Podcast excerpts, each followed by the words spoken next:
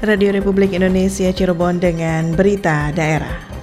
Kabupaten Cirebon alhamdulillah mendapatkan WTP yang kelima kalinya, 4 tahun berturut-turut WTP. Bulan Februari itu mulai menerima pasien-pasien yang diduga terkait dengan COVID 19. Bagaimana memberikan sebuah pendanaan meskipun nggak secara signifikan tapi kita ikut terlibat di dalamnya.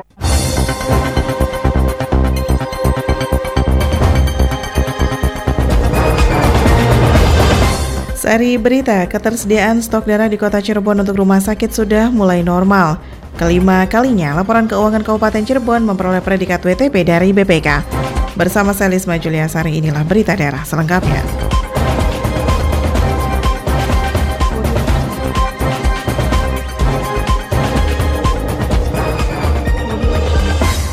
Ketersediaan stok darah di kota Cirebon untuk rumah sakit sudah mulai kembali normal. Selengkapnya disampaikan Aji Satria. Selama pandemi virus corona atau COVID-19 melanda di Indonesia, termasuk di kota Cirebon, berbagai pelayanan publik terganggu dan bahkan tidak ada sama sekali. Namun demikian untuk pelayanan medis tetap menjadi prioritas utama termasuk penyediaan darah bagi pasien-pasien yang ada di rumah sakit-rumah sakit di wilayah kota Cirebon. Humas Rumah Sakit Gunung Jati Kota Cirebon Cirebon, Arif Wibawa Rukmana menegaskan bahwa sejak awal ramainya COVID-19 kunjungan ke rumah sakit menurun karena konsentrasi juga dilakukan untuk penanganan pasien COVID-19 dan berbagai pencegahannya. Otomatis tandas Arif, hal itu membuat jumlah kunjungan pasien ke rumah sakit menurun dan permintaan darah pun menurun. Namun demikian untuk hal-hal yang bersifat darurat, pihaknya melakukan pelayanan maksimal dan saat ini pun stok darah perlahan mulai ada dan siap untuk pelayanan yang lebih baik lagi terhadap seluruh pasien. Rumah Sakit Gunung Jati memang sejak bulan Februari itu mulai menerima pasien-pasien yang diduga terkait dengan COVID-19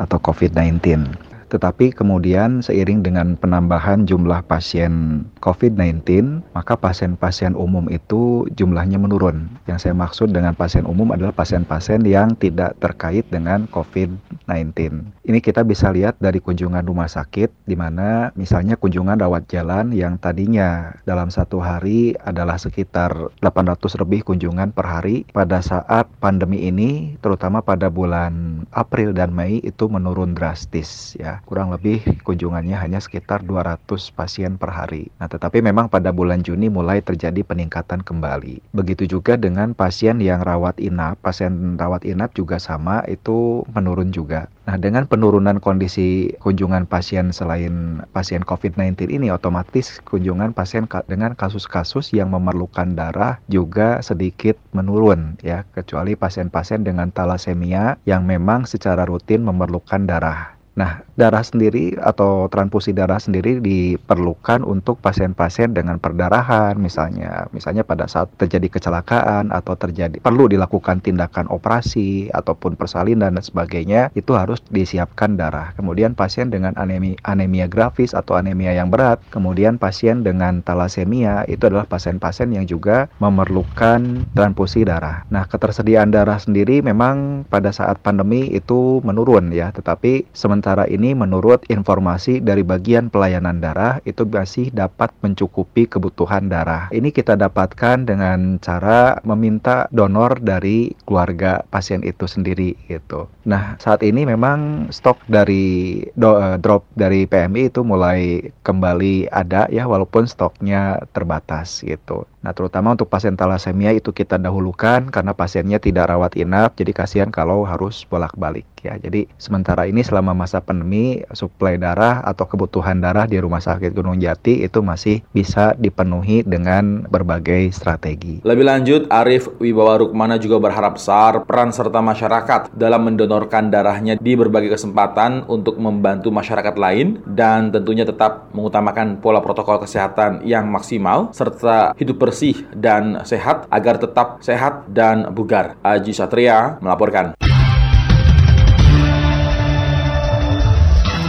Pendengar berikut komentar masyarakat mengenai donor darah di masa pandemi COVID-19 yang berhasil dihimpun RRI. Menurut saya, di tengah kondisi pandemi COVID-19 ini tidak ada halangan untuk melakukan donor darah gitu ya. Karena kita yakini pun peralatan dan perlengkapan yang dimiliki oleh PMI pasti sudah sangat-sangat steril ketika dipergunakan untuk proses donor darah. Gitu. Jadi, di tengah kondisi begini jangan sampai menghalangi kita untuk mendonorkan darah kita. Karena walaupun pandemi seperti saat ini kebutuhan stok akan darah ya tetap diperlukan gitu. Jadi tidak ada salahnya kita tetap yakin dan percaya kepada PMI terhadap peralatan yang dimiliki oleh PMI steril dan kecil kemungkinannya sebagai media penular COVID-19 itu.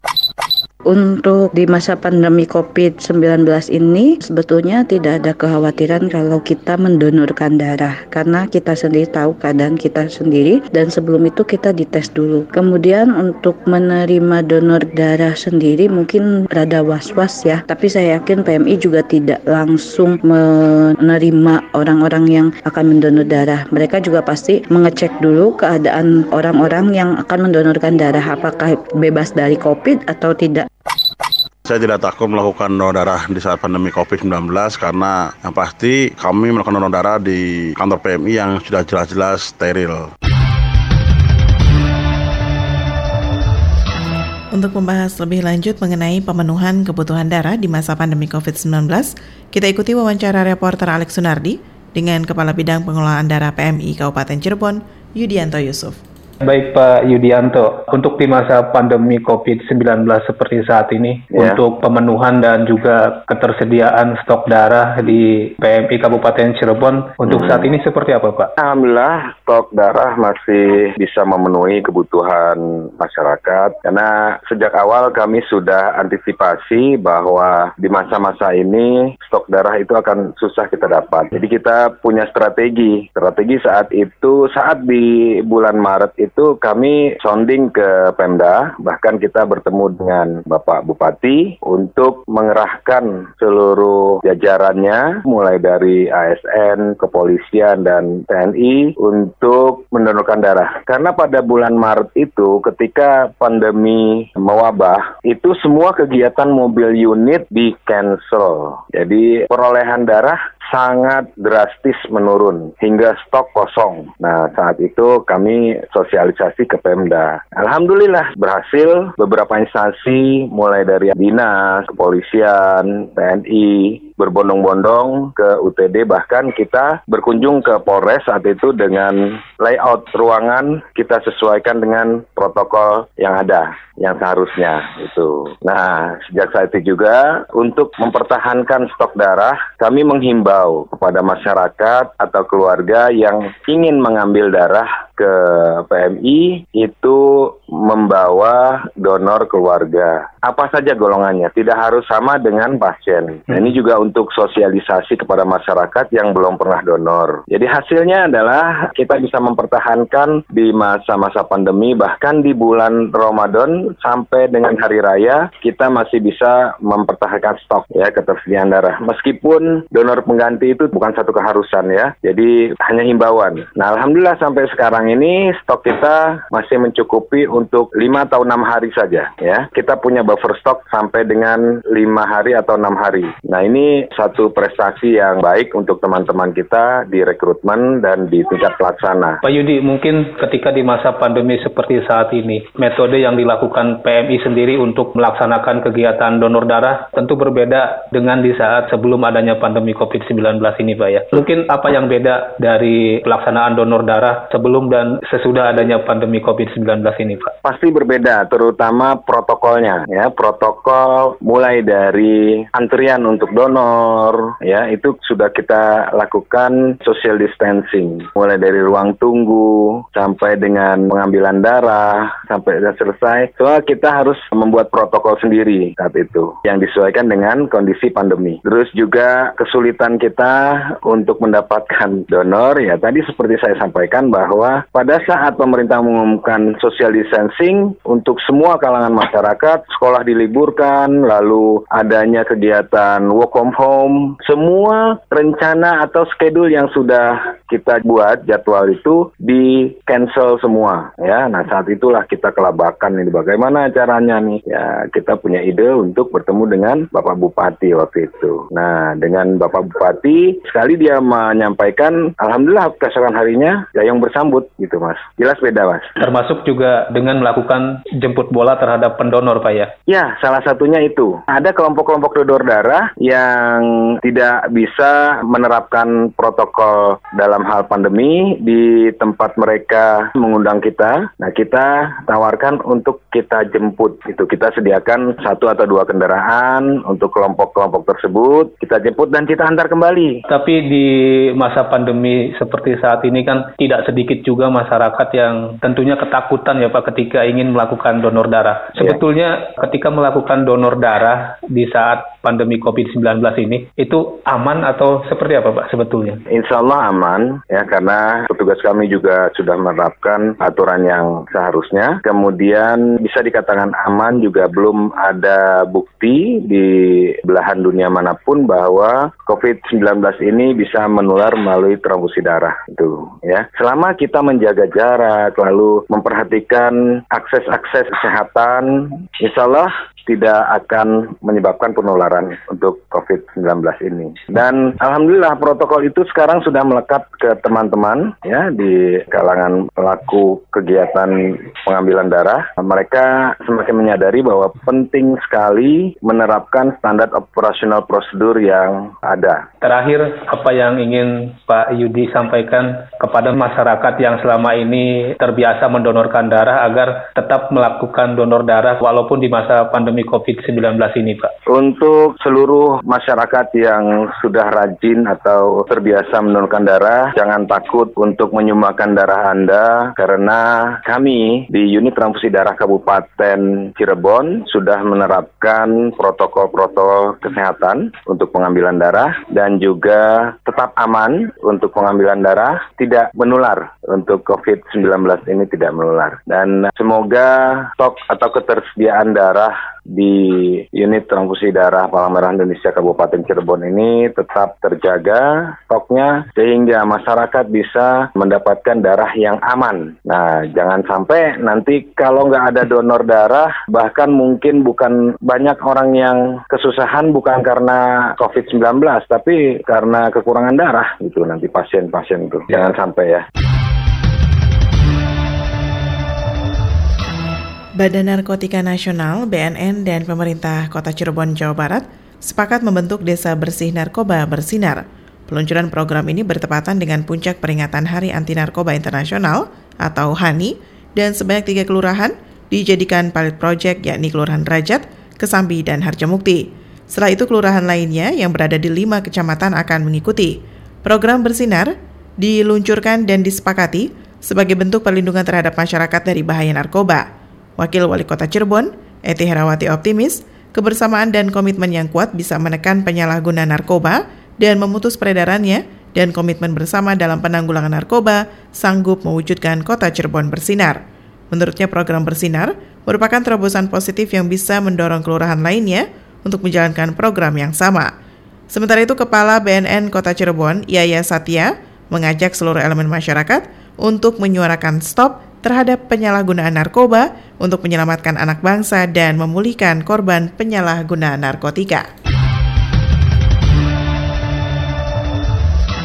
Kelima kalinya laporan keuangan Kabupaten Cirebon memperoleh predikat WTP dari BPK. Selengkapnya dilaporkan Yulianti. Untuk kelima kalinya, laporan keuangan Kabupaten Cirebon mendapatkan predikat wajar tanpa pengecualian WTP dari Badan Pemeriksa Keuangan Republik Indonesia BPKRI. Penerimaan penghargaan raihan WTP dari BPKRI melalui agenda Zoom meeting atau video conference di Common Center yang disaksikan langsung oleh Sekretaris Daerah Kabupaten Cirebon, anggota DPRD, Inspektur Kabupaten Cirebon, serta PLT Kepala BKAD. Adanya Adanya opini WTP mencerminkan laporan keuangan pemerintah Kabupaten Cirebon dianggap telah menyelenggarakan prinsip akuntansi yang berlaku umum dengan baik berdasarkan bukti-bukti audit yang dikumpulkan. Kalaupun ada kesalahan dianggap tidak material atau signifikan. Predikat WTP ini diberikan setelah dilihat aspek kesesuaian laporan keuangan dengan standar akuntansi pemerintah atau SAP kecukupan pengungkapan informasi, efektivitas penyelenggaraan sistem pengendalian internal atau SPI, dan kepatuhan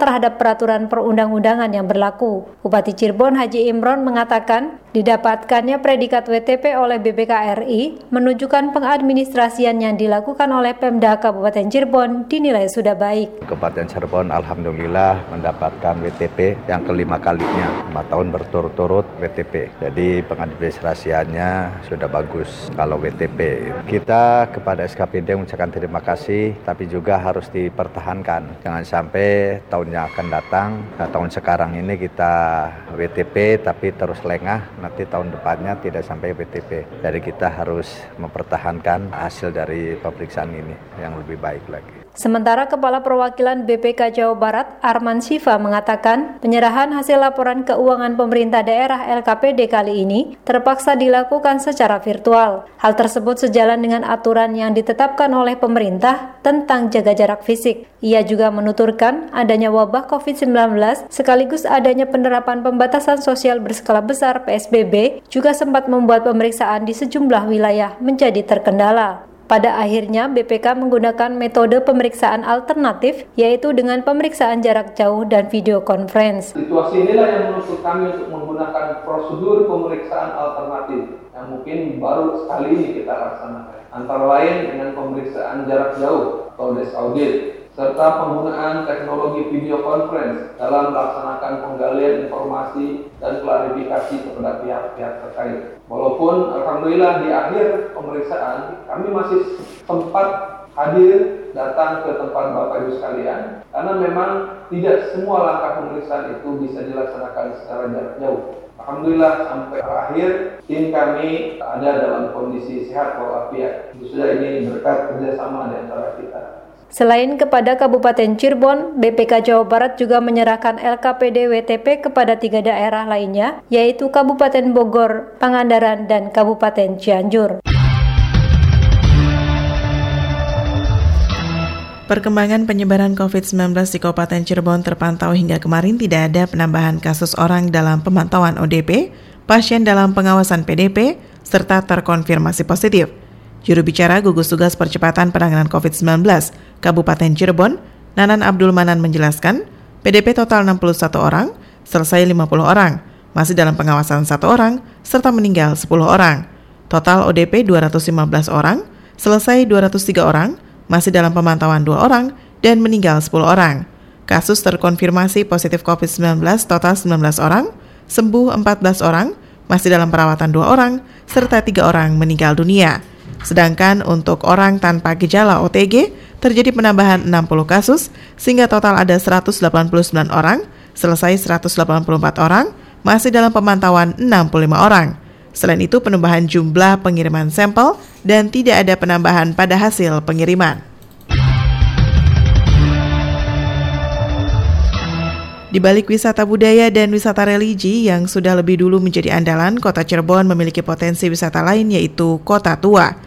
Tidak sulit untuk menemukan bangunan kota tua di kota Cirebon yang tidak lain peninggalan kolonial Belanda serta arsitektur khas Eropa dan Art Deco.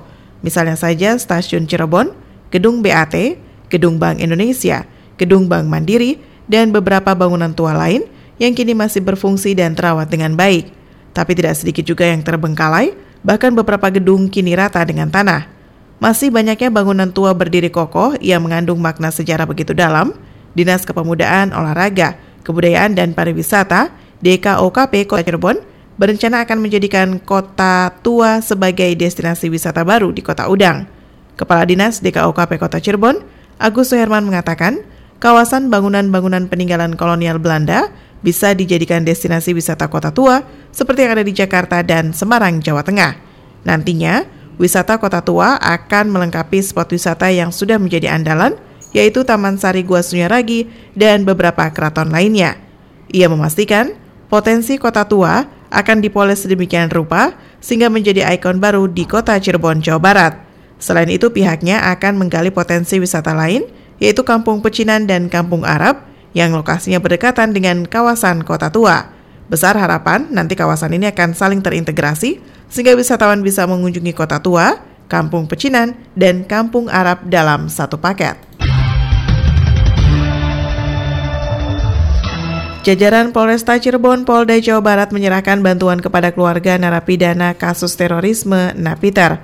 Hal ini menjadi bukti kepolisian tidak membeda-bedakan masyarakat mana pun dalam setiap aksi sosial yang dilakukan. Bantuan langsung diberikan ke rumah masing-masing oleh Kapolresta Cirebon, Kombes Pol M. Syahdudi. Bantuan yang diberikan berupa bahan makanan dan beras kepada keluarga Napiter yang juga terdampak pandemi COVID-19 sebanyak 15 orang yang tersebar di Kabupaten Cirebon.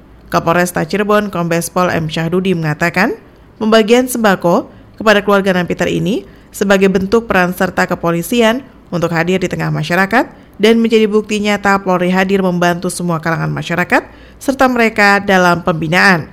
Polri tidak hanya sebagai penegak hukum, tapi juga membantu masyarakat di tengah pandemi karena mereka dalam pembinaan. Selain kepada Napiter, bantuan juga diberikan kepada para purnawirawan, Warakawuri TNI Polri, anak asuh Babin Kamtibnas, dan para ojol, ojek pangkalan, supir angkot, penarik beca, pedagang kaki lima, dan juru parkir. Saudara, kini kita ikuti berita olahraga. Berita olahraga. Berita olahraga. Pasogati mengancam tidak akan militan dalam mendukung PSGJ jika manajemen tidak mengabulkan tuntutan Pasogati. Selengkapnya disampaikan Alex Sunardi. Ketidakseriusan manajemen PSGJ Gunung Jati di musim kompetisi tahun 2019 membuat pasukan supporter Gunung Jati Pasogati kecewa. Peluang PSGJ melaju lebih jauh menuju seri nasional harus pupus karena permasalahan gaji pemain yang belum dibayarkan. Buntut dari permasalahan tersebut, Pasogati menuntut perubahan status hukum PSGJ dengan mengembalikan status kepemilikan klub kepada pemerintah daerah Kabupaten Cirebon. Salah satu pendiri Pasogati, Asep Sepullah, kepada RRI mengatakan jika tuntutan Pasogati tidak dikabulkan manajemen PSGJ, Pasogati akan mengambil sikap tegas dan tidak akan memberikan dukungan militan seperti musim-musim sebelumnya. Kita nggak akan all out lagi lah. Dalam artian all out itu kita ketahui ya, kita rasakan juga di 17, 18, 19 itu kita all out dalam membangun tim gitu kan, ikut terlibat di dalamnya sampai bagaimana memberikan sebuah pendanaan meskipun nggak secara signifikan tapi kita ikut terlibat di dalamnya. Tetapi bila hal itu status kepemilikan PSGJ ini masih menjadikan sebuah halangan ya dalam hari ini tidak dipenuhi oleh pemilik saat ini yaitu Pak Sud. Saya mewakili teman-teman Pak Sogati jelas mengancam dan jelas menentukan sikap kami tidak akan all out lagi seperti tahun-tahun sebelumnya. Asep Sepullah menambahkan musim lalu Pak Sogati memiliki andil besar bagi PSGJ termasuk saat mengalami krisis finansial. Namun untuk musim kompetisi tahun 2020, Pasogati hanya akan menjadi pendukung biasa jika manajemen mengabaikan tuntutan Pasogati. Alex Sunardi melaporkan. Atlet-atlet kota Cirebon yang dipercaya KONI Jawa Barat bertarung di PON Papua mendatang harus tetap berlatih dengan baik dan maksimal. Harapan ini ditegaskan Ketua Umum KONI Kota Cirebon, Hajahwati Musilwati di kantor KONI Kota Cirebon. Menurutnya, Para atlet kota Cirebon yang sebelum masa pandemi COVID-19 sudah berlatih secara profesional, tetap menjalani fase latihan secara mandiri, baik di rumah maupun di dojo atau tempat khusus yang disiapkan oleh tim kepelatihan cabur masing-masing. Dengan begitu, baik fisik maupun teknik para atlet tetap terjaga dan siap tempur, bertanding, dan mampu meraih medali emas. Sementara itu, Kepala Binpres Taekwondo Indonesia TI Kota Cirebon, Suwiryadi berharap dukungan maksimal dari KONI Kota Cirebon untuk bertarung di PON Papua Taekwondoin Kota Cirebon akan terus fokus dalam berlatih demi meraih gelar juara. Saudara sekian berita daerah pagi kali ini. Terima kasih untuk kebersamaan Anda. Selamat pagi, sampai jumpa.